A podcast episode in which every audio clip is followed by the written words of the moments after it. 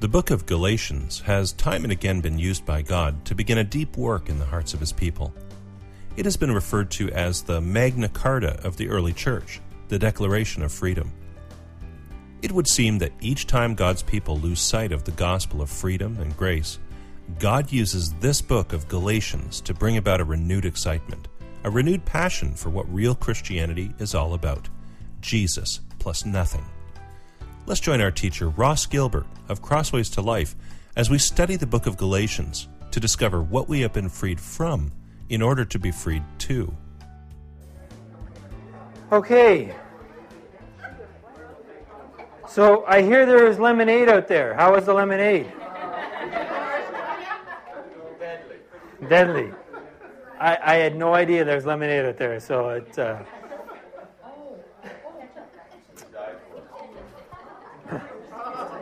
to die for. Apparently.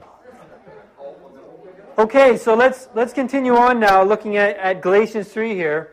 So what we've seen so far are, are three of the six arguments that Paul's going to make about why it's law, or why it's uh, sorry faith or grace through faith and not law, why they're opposite. So we start off with, you know, look at your experience when you started your salvation, how you were persecuted, and then the signs and wonders. I mean, these Judaizers or the Pharisees, did they, were, were they able to perform and live these miraculous signs? If they were, then maybe, but no, they weren't. But those that are teaching you it's all by faith, how did they, how are they, their lives, what did they look like? Well, you saw those signs and wonders. And the abuse that we face, it wouldn't make sense we were to go back to the law. It's always been by faith. Why would it stop being by faith now that you're saved? It's always been that way. All the way back, all even at the beginning. And with Enoch and with Noah and with Abel and, and with David and Rahab the harlot and Abraham, it's always been by faith. So why would it change now that you're saved? It wouldn't. It's just going to continue on. And then the impossibility of the law. You couldn't do it before. I mean, we're not going to be able to do it now. It makes no sense to return to a system that is impossible to keep. And if you want to do it, guess what? You get cursed with it if you fail at any point in time along the way. So it's an impossible system. But that raises up this issue of the curse. So what's going to happen? Well, the fourth point now is that uh, Christ's work on the cross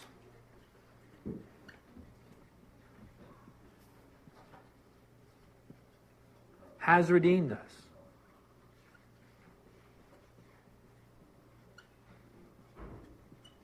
From the curse.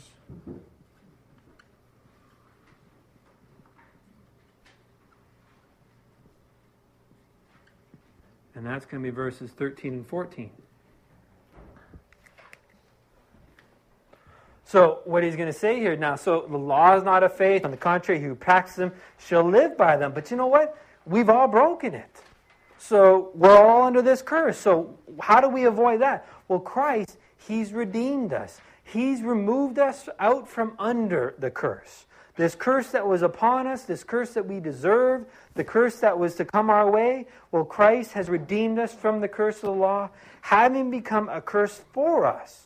For it is written, Cursed is everyone who hangs on a tree. Now, this is a reference back to Deuteronomy chapter 21, I, I think verse 23. Yep, I'm right. That's good. Uh, so, verse 23 in Deuteronomy 21, it says that what you're supposed to do if someone were to commit a really bad crime, break the law, you stone him to death. And then what you do is you then hang him on a tree for all to see. And so you take his dead body and you hang that dead body on the cross or on, a tree for all to see. You see, it wasn't the Romans that invented crucifixion, it goes all the way back to Deuteronomy, right? To the time of Moses. And this is what God was saying. What you do is this person is cursed. And because they're cursed, you hang them on a tree. They're not cursed because they're hanging on a tree, they're hanging on a tree because they're cursed. Do you understand that? So you put them on the tree for all to see. So it'd be a message to all. It's this billboard sign again. This person is cursed. So what does God do with his son? He hangs him on a tree. Why?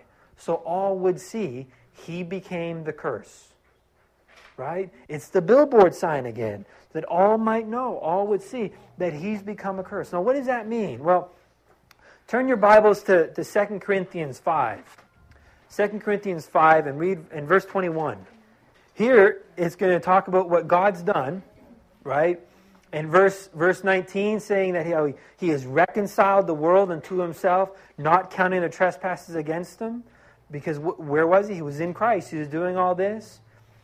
And so in verse 21 now it says, Now God, He made Him, speaking of Jesus, to, who knew no sin, to be sin in our behalf. Now what does that mean?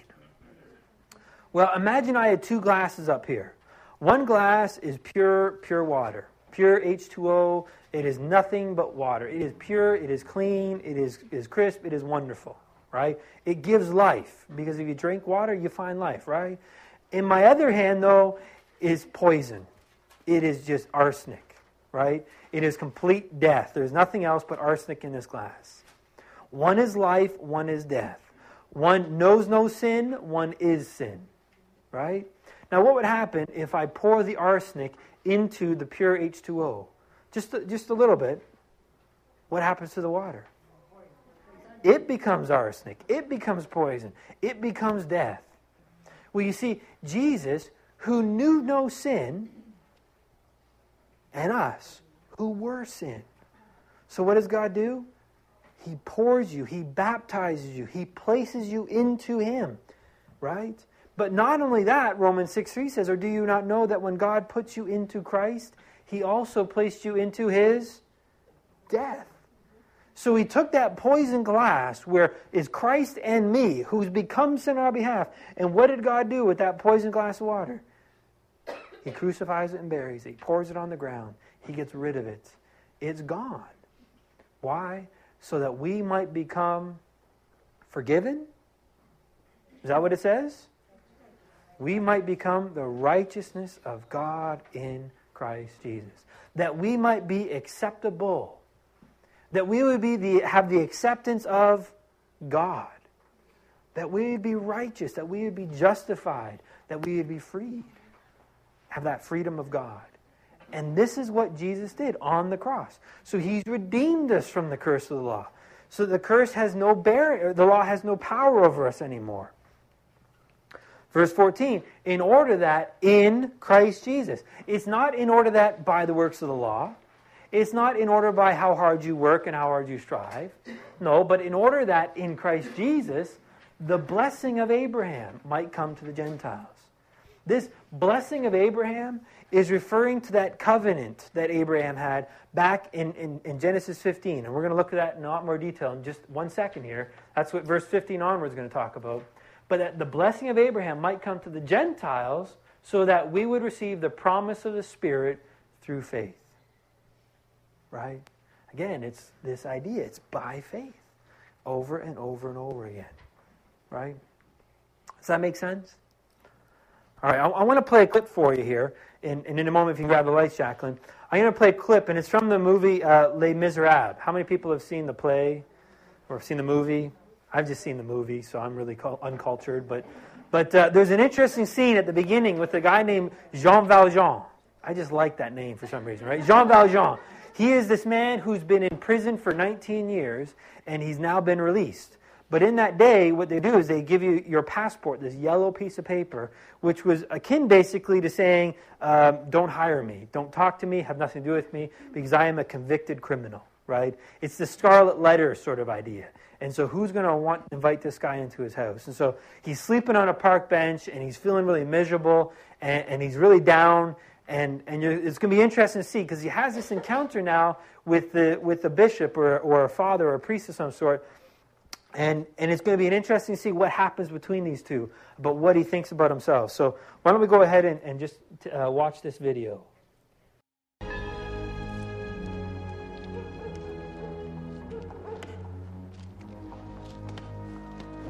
Can't sleep here. Get away from me. Why don't you go to an inn? What do you think? Did you knock on doors and ask people? I asked. I asked everywhere. Leave me alone. You didn't ask there. Knock on that door.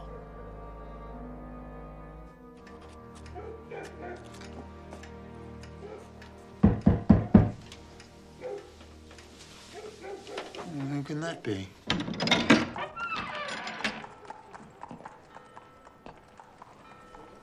Do you have any food you can spare for me? Come in. Look, I'm a convict. My name is Jean Valjean. I've served 19 years hard labor. They let me out four days ago. I'm on parole. I have to go all the way to Dijon to report by Monday, or they'll send me back to prison. So here's my passport. I can't read, but I know what it says. He, he's very dangerous. Monsieur, you're welcome to eat with us as my guest. I'm a convict. You saw my passport. I know who you are. You, you're gonna let me inside your house.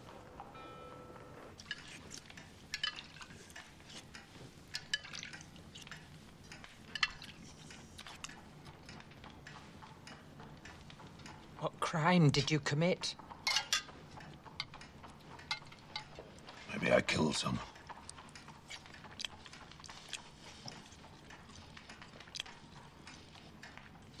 How do you know I'm not going to murder you? How do you know I'm not going to murder you? What's that? A joke? I suppose we'll have to trust each other.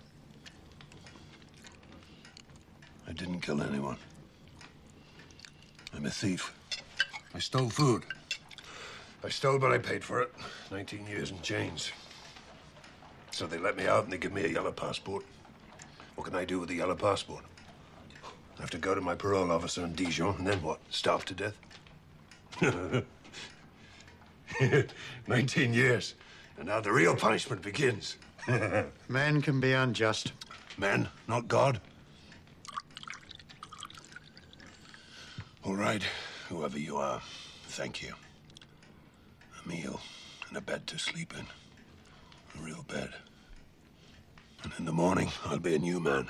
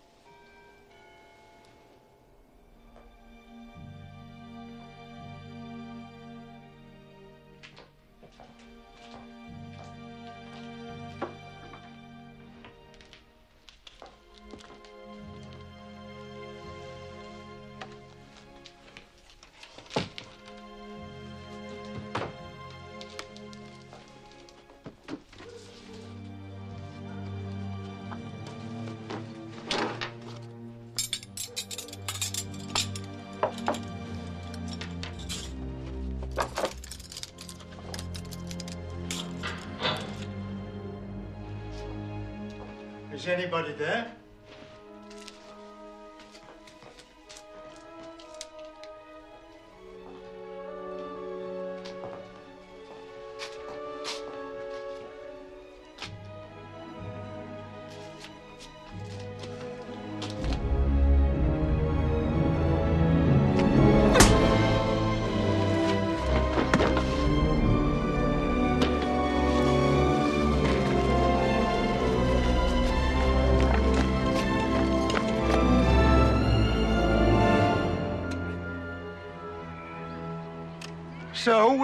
We'll wooden spoons. I don't want to hear anything more about it. I'm sorry to disturb you, You Caught him. but I had my eye on this man. Oh, and Thank God. I'm very angry with you, Jean Valjean. what happened to your eye, Monseigneur? Didn't he tell you he was our guest last night? Oh, yes. After we searched his knapsack and found all this silver, he claimed that you gave it to him. Yes. Of course I gave him the silverware. But why didn't you take the candlesticks? That was very foolish. Madame Gillot, fetch the silver candlesticks. They're worth at least 2,000 francs. Why did you leave them? Hurry. Monsieur Valjean has to get going. He's lost a lot of time. Did you forget to take them? Are you saying he told us the truth? Of course. Thank you for bringing him back. I'm very relieved. Release him. You're really letting me go? Didn't you understand the bishop? Madame Gillot, offer these men some wine. They must be thirsty. Thank you.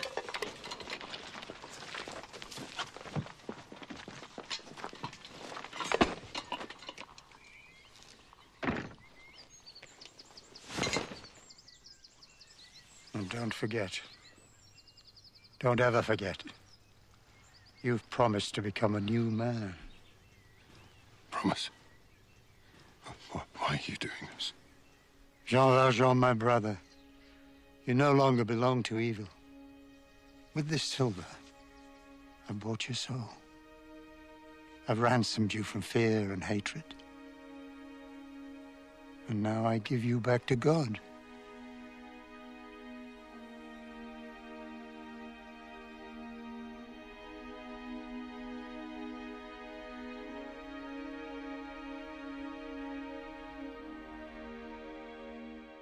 Do you see what God did there? Right? Here's Val, Jean Valjean, Val, Jean Valjean. Sorry, it's all mixed up. Jean Valjean. And, and here he is. He's a prisoner, he's in bondage. And under the law, so are we. We're in bondage, we're under that pressure. But what does this priest do? He says, I bought your soul, I have ransomed you. I have redeemed you. I have rescued you. You're no longer under law. Is that because Jean Valjean is such a nice guy? Oh, he knocked him out the night before. Right? It wasn't by his works. Right? But by grace. And that's what God has done. He's redeemed us. He's rescued us so that the promise would be by faith. Right? We'd receive the promise by faith, not by works. Right? Glorious what this salvation is that God's given to us. Right? Now, he's raised up this issue of the blessing of Abraham.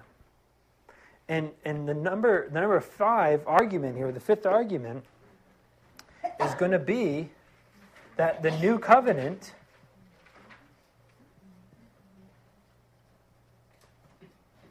is really the old.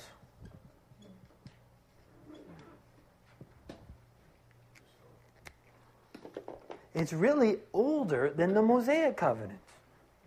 See, what's he going to do here now? He says, Now, brethren, I speak in terms of human relations. He's going to, he's going to introduce this argument here with, with an illustration, with a story, all right? So, brethren, I speak in terms of human relations. Even though it's only a man's covenant, yet when it's been ratified, no one sets it aside or adds conditions to it. Now, imagine um, I, I went and I bought a house from a guy right? And it's a nice house, two car garage looks like, which you know would be really nice than my one car I have, and looks like it's you know could could handle four little girls, and so it should be okay. So I go and I buy a new house, and I move in, and, and we settle in, and, and we unpack, and you know it probably take about 430 days, a year and a bit, to finally unpack and get settled into our house. When all of a sudden we get a knock on the door, and I go and open the door, and lo and behold, it's the previous owner, the guy who used to, to, to have the house, and he says, you know. I was thinking, I really miss having a two car garage. Um, what if what if I keep one of the garages? You know, I'll just keep some storage stuff here, some tools. I'll, I'll, come by and use it as a workshop whenever I want. But but what if I get one of the garages still? What am I going to say? uh, no, right? No, no. We we made this agreement 430 days ago, right? That agreement's done. It's finished. It's put into place. All right. Well, can I have my house back then? And he just puts his hand. Can I have the keys? Let's. Can, can I have it? Can I have my house back? What am I going to say?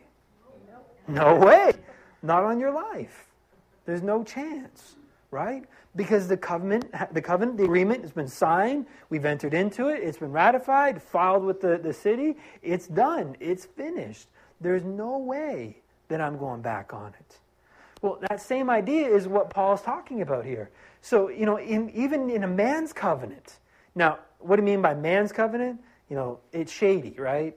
It's still breakable and, and with some with some people. Yet, when it's been ratified, no one sets aside or adds conditions to it. It's it's not going to happen.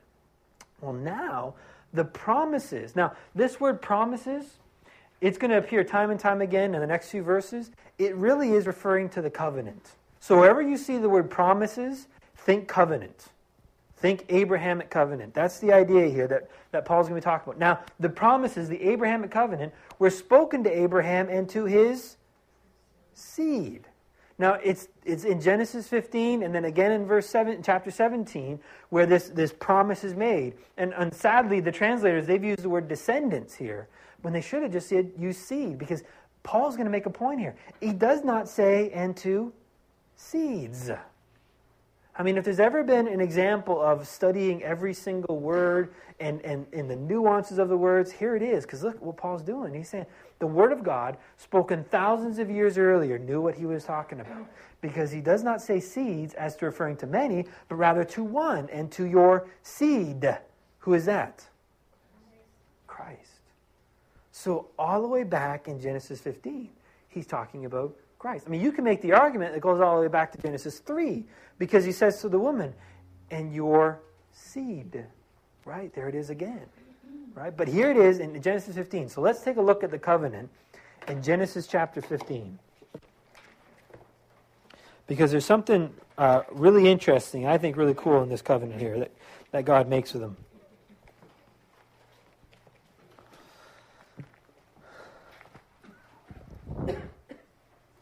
So, Genesis 15, verse 1.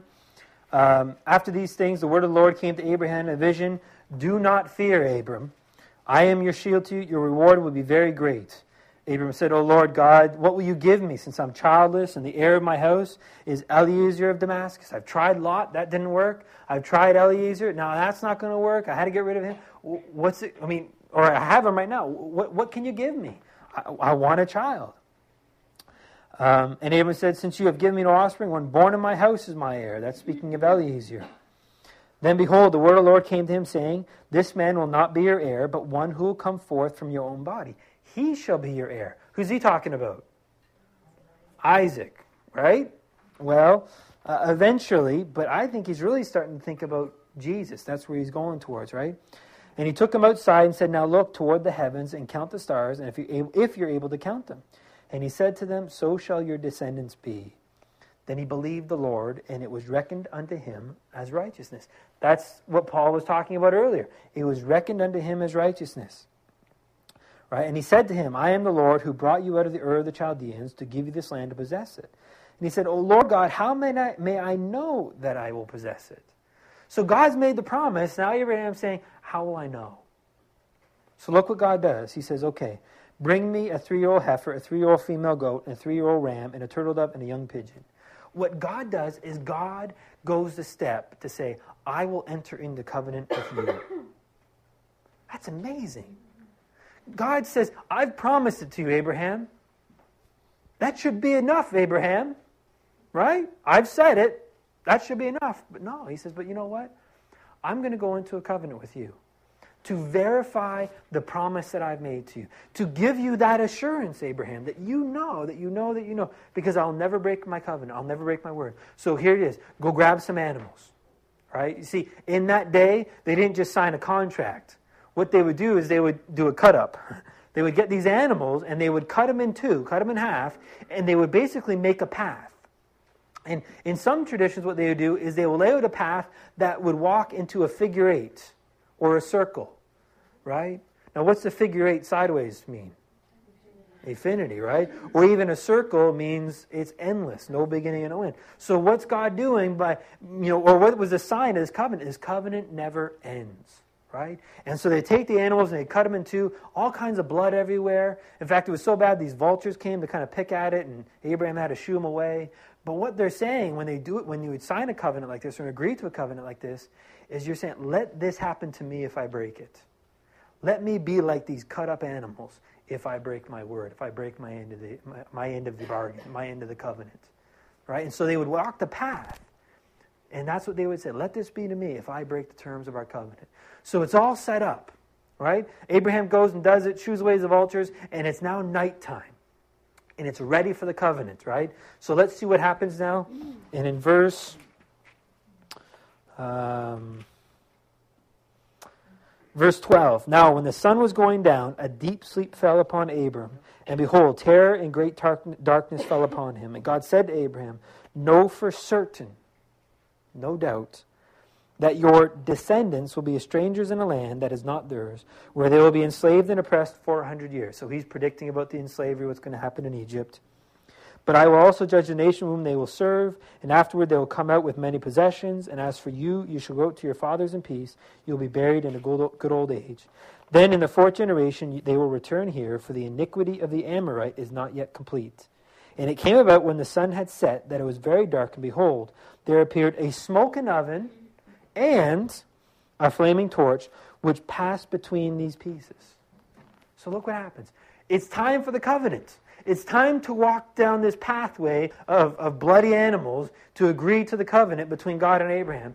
And what does God ca- cause to happen to Abraham? Falls asleep. Abraham is not going to walk this covenant.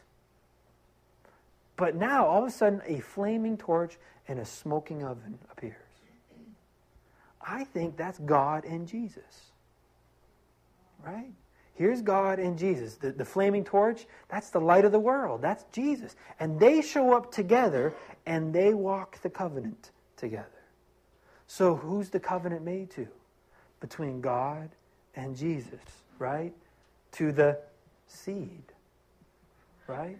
So, the covenant, this is the cool part, the covenant that God makes, the Abrahamic covenant, is between God the Father and God the Son. That I'm going to save these people that I'm going to have these great descendants. I'm going to have this wonderful family of many, many nations. Abraham, I've promised it to you, but you have no part to play in the covenant. You have no end to it. There are no terms by which you must fulfill. All that responsibility lies with who? God the Father and God the Son. I promise it to you, Abraham. I've sworn by my oath. I sworn into a covenant, but it's between me and Jesus to fill it out, to complete it you get the benefit from it. But you don't have to walk this path. Right? That's the covenant that God gave to Abraham. Then 430 years later comes the Mosaic covenant. So does that Mosaic covenant then nullify what God promised Abraham? Does it change it in any way? No. That would be like if 430 days later the guy says, I want half the house back. Or I want more money. Or just give me the house. That covenant's no longer, that agreement's out, out, out to lunch now. No. The Mosaic covenant had no impact on the Abrahamic covenant. But you see, the Abrahamic covenant was waiting until Jesus died. Turn to Hebrews chapter 9. Hebrews chapter 9. I appreciate your jumping all over the place with me here. But, but this just blows my mind when I saw this. So, Hebrews chapter 9.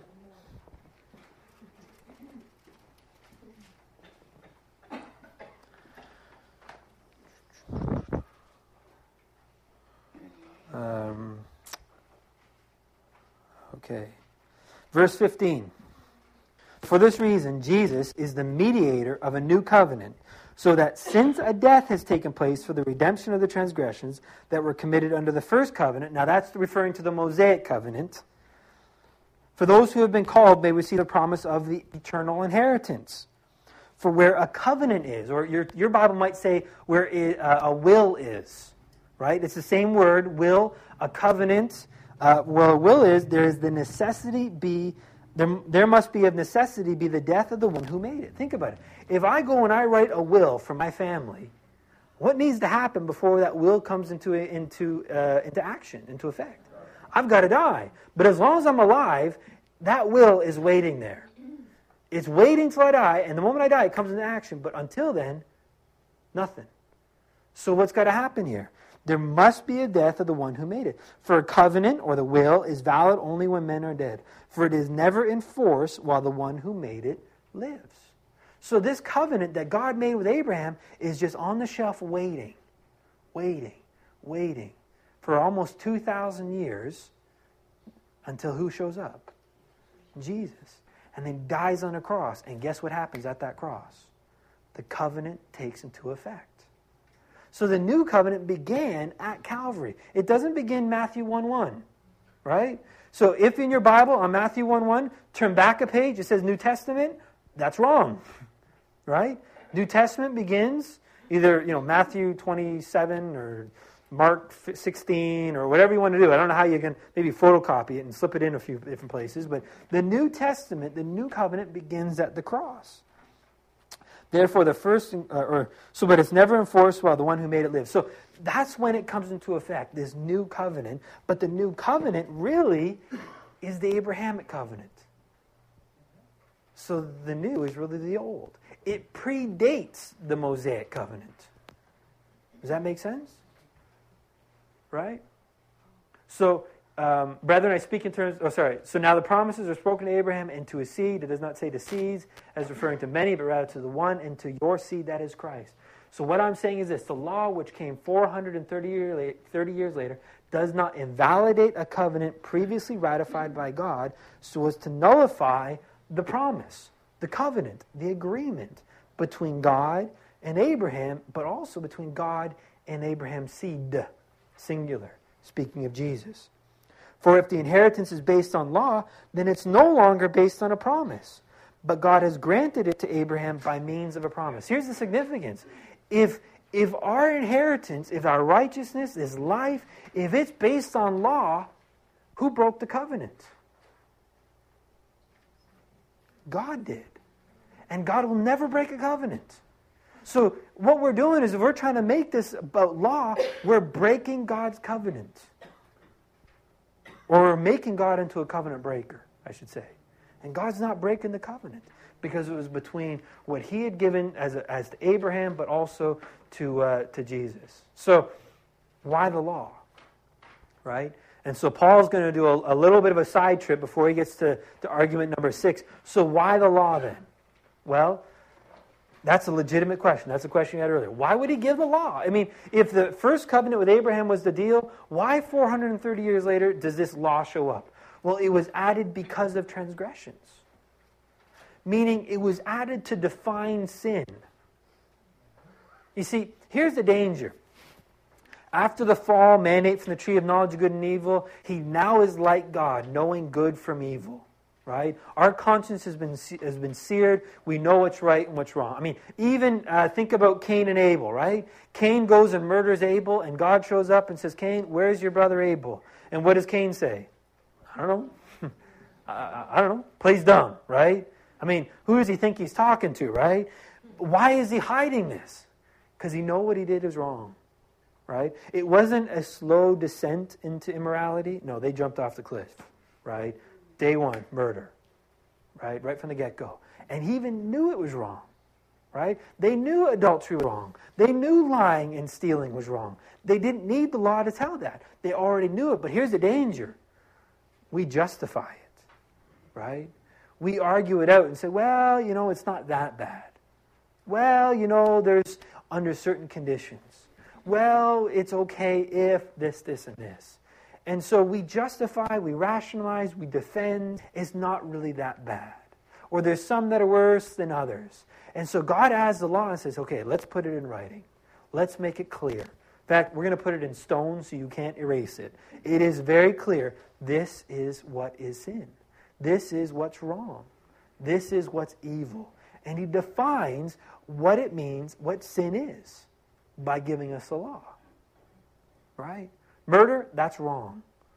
Lying, that's wrong. Right? So Paul, that's what he says in Romans 7 5. He says, Is the law sin? May it never be. God forbid. But I would not have known what sin was until the law said, Do not covet. Oh. So coveting's wrong. But just some coveting? Oh no, all coveting right? Because that's what could happen. Maybe if there's some coveting that's okay. You know, if you covet after someone else's camel, that's okay. But if you covet after their tunic, that's not okay, right? And, and but no, it's all coveting is wrong, and that's what Paul came to realize through the law, Yes. So you said that before the law, they knew what they were doing was wrong. When they said they knew, Oh, yeah. they didn't know it was sin, but they knew it was wrong because of the Spirit of God in them. Not because of the Spirit of God in them, but because their conscience had been seared. Because they, because Adam and Eve ate from the tree of knowledge of good and evil, and our conscience knew what was right and what was wrong. Right? Think about even kids. Right? When kids are lying, d- I mean, they're just um, yeah. Uh, how do they know? Right? They know. They know. Well, yeah, they've just ignored their conscience. That's all. They've, they've shut it down. But, um, but yeah. So, but so here it was. The law was added because of transgression to to define what uh, sin is, and this was ordained by angels through the agency of a mediator. That was through Moses, right? Moses was the one that brought it until the seed. Who's the seed? Would come. Now, here's the key word. Until. The law was always meant to be temporary. The law was never meant to be around forever and ever. Now, listen, Jesus said, I have not come to abolish the law. The law will remain and will not pass in this age or even the age to come. Not a single letter, right? But is temporary for us until when? Until we find Jesus. And then it's done. It's done its job, right? so that would come to so until the seed would come to whom the promise that covenant had been made but now a mediator is not for one party only whereas god is only one. The covenant was between god and jesus. There was no mediator between them right? There was no moses between god and jesus between that covenant. So verse 21 is the law then contrary to the promises of god? Is it against what that covenant? Remember that word promise is referring to the covenant. Is the law now fighting against or is it another option? Is there is there something about that these these are two systems? Maybe if i did the law thing i'd be okay. Or conversely i could also do the the saved by faith thing. It doesn't really matter. Well may it never be. For if a law had been given which is able to impart life then the righteous would indeed be based on that law. If it were possible for us to find life, to be acceptable, to be justified, to be righteous by following the law, guess what would have been expected of you and I? Oh, there would have been no Jesus dying on a cross. It would have been suck it up, get going, keep working, right? Work harder, strive more. If it were possible, then Jesus would not have died, and yeah, it would have been by law. But it's impossible. It simply isn't possible. But what Scripture has done is shut up. Right? It has shut everyone under sin. I love that. But I haven't. Shut up. You have sinned. You have sinned. Right? So the first thing the law was meant to do was define sin. And then the second thing is to shut everyone under it, to expose in everyone's heart that they had sinned. Right? You, if, I don't think that's the case with you guys, but if, suppose you walked in today thinking, you know what, I'm doing okay. I don't think I've broken any law. And you sat down, and then I say, okay, everyone raise your hand. And have you ever had a negative, mean, lustful, angry thought against another person? Oh, man. I guess I'm guilty. Right? And that's what Paul's going to talk about. I mean, Romans 3, he says, There are none that are righteous, none that are good. There is no one that seeks after God. I mean, he, the law has shut man up under sin. He's put man, the law has put man under bondage. You are guilty. You are cursed. That's what the law was meant to do. So that the promise would be by faith in Jesus Christ. It might be given to those who believe, right? Put their faith. Now, that means faith is now 16 to 15 by, according to the law, right? If you I believe in there. So now it's to shut up everyone under sin so they could not be made righteous by the works of the law. So they'd have to find it another way. Right? So, one, t- define us what sin is, but two, then expose that sin in us. Right? Would reveal that sin in us. Right? But before faith came, we were kept in custody under law. We were locked up under, in prison to the law, being shut up to the faith which was later to be revealed. We couldn't do it because the faith hadn't shown up yet. But therefore, the law has become our tutor. Now let's understand this word tutor here. The word tutor, or another translation uses child guide, or a teacher. Uh, the Greek word for that is, uh, oh, I had it in my, I could say, it, I was practicing all day. Um, Paiadagos. I didn't say that right. Paiadagos. Uh, spell it this way P A I D A G O G O S with a funny O. Right? I can spell it, I just can't say it, which means a lot for me because I normally can't even spell. So, Paidagogos, that's what it is. Paidagogos, right? So, this word here is paidagogos for tutor. And a paidagogos really is more like a governess than a teacher. You see, what a governess would do is the governess would take the, the, the child to school, but they would never actually teach the job of the governess was never to teach. They would take them to the teacher, and the teacher would teach, but the governess was there to make sure they did their homework. And, you know, in a lot of pictures and illustrations of these paidagogos, they basically would have a little stick in their hand. And so they'd be obviously uh, often just beating their, their, their, their, kids that they were given charge to. Now, the rich person would hire the pedagogos to do this. And so be like, whack, get your homework done. Whack, clean up your room. Whack, stop laughing and playing games. Whack, get back to work. And they're there just, just beating them, just smacking them on, the, on their hand, on the leg, on the butt, just getting them to move. They're keeping them in line, they're keeping them in check. Are they teaching them anything? No, not at all. But they're just get in line, get in line, get in line. So that's what the law is to us. It's not our teacher. The law doesn't teach us anything about how to live. And remember, that's the argument that they're trying to make here in Galatia that you need the law to teach you to live. No.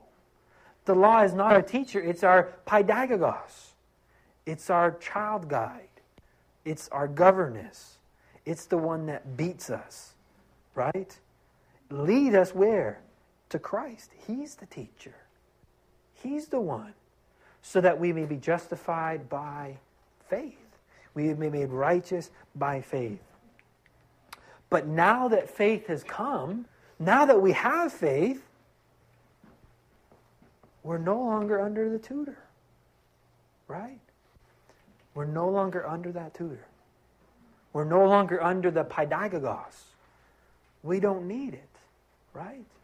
We grow up, we mature. Now we've got Jesus. We've got something better than our paidagogos. We've got something better than the law. Okay, we're not going to get to the sixth argument, so let's kind of wrap this up then. Turn in your Bible to Colossians chapter 2.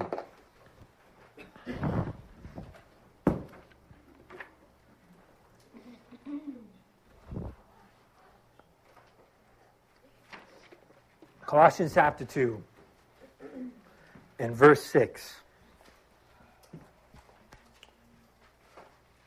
So Paul has been, been, been hammering away at these people.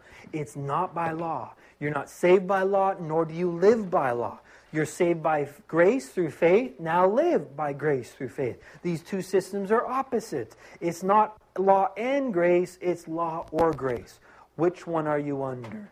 Right? So here's what I want to, to Colossians 2, verse 6, I think is a great verse to apply what we've been talking about here.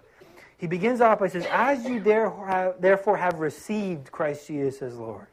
And what we've been talking about, how did you and I receive Christ Jesus Lord? How are you and I saved? By grace through faith, right? Or, you know, by faith could work too, because I'm fully assured that what God has promised, He's also able to perform. That's grace, right? God did it. God's enabling His power, He's able to do it. So I'm saved by grace through faith so continue to walk in Him, so continue to live in Him. In the same way, if you're saved by grace through faith, then live in Him. How? By grace through faith. Not the law, not by rules, but by trusting and depending upon Him. Look to Him. Uh, we're going to see it in a couple weeks. Galatians 5, verse 25, one of the great verses in this book if we live by the Spirit, let us walk by the Spirit. Right? So we continue to trust in Him. Jesus, you're in me to live your life through me. And it goes back to again the verse we start off with tonight, Galatians 2:20. I've been crucified with Christ. I no longer live, but Christ now lives in me. The life I live, I live by faith, being fully assured what God has promised to live his life through me. He's also able to do it And I put my faith in the one who loved me and gave himself up for me. I'm a new man now with God living in us. And the challenge for us now is to continue to walk by faith, continue to trust Him to manifest and reveal His life through us. Amen. All right. Any questions? Comments? Protests? All right. Word of thanks? Yeah. Thank you. Let's let's close in prayer. Heavenly Father, we give you thanks and glory for what you have done. Father, every time we go to study how wonderful our salvation is, we discover it's more wonderful than we knew. That this has been something you've planned for thousands of years. That this covenant goes and even predates the Mosaic one. That is a covenant that you made before Abraham to Abraham's seed, your son. It's one that you made with yourself, one that you promised to fulfill yourself, one that you have fulfilled yourself, by which we can enter in by faith. And I pray, Father, that you would re- reveal to us and show to us now that if we're saved by faith, let us walk and live by faith, trusting in you, seeing you manifest your life through us. So, Father, we thank you. In Jesus' name we pray. Amen. This message was recorded by Crossways to Life. It is the desire of Crossways to Life to know Jesus deeper and disciple Christians to experience life in Him through the message of the cross. For more information about our ministry, upcoming courses and events, or how to contact us, please visit our website at www.crosswaystolife.org.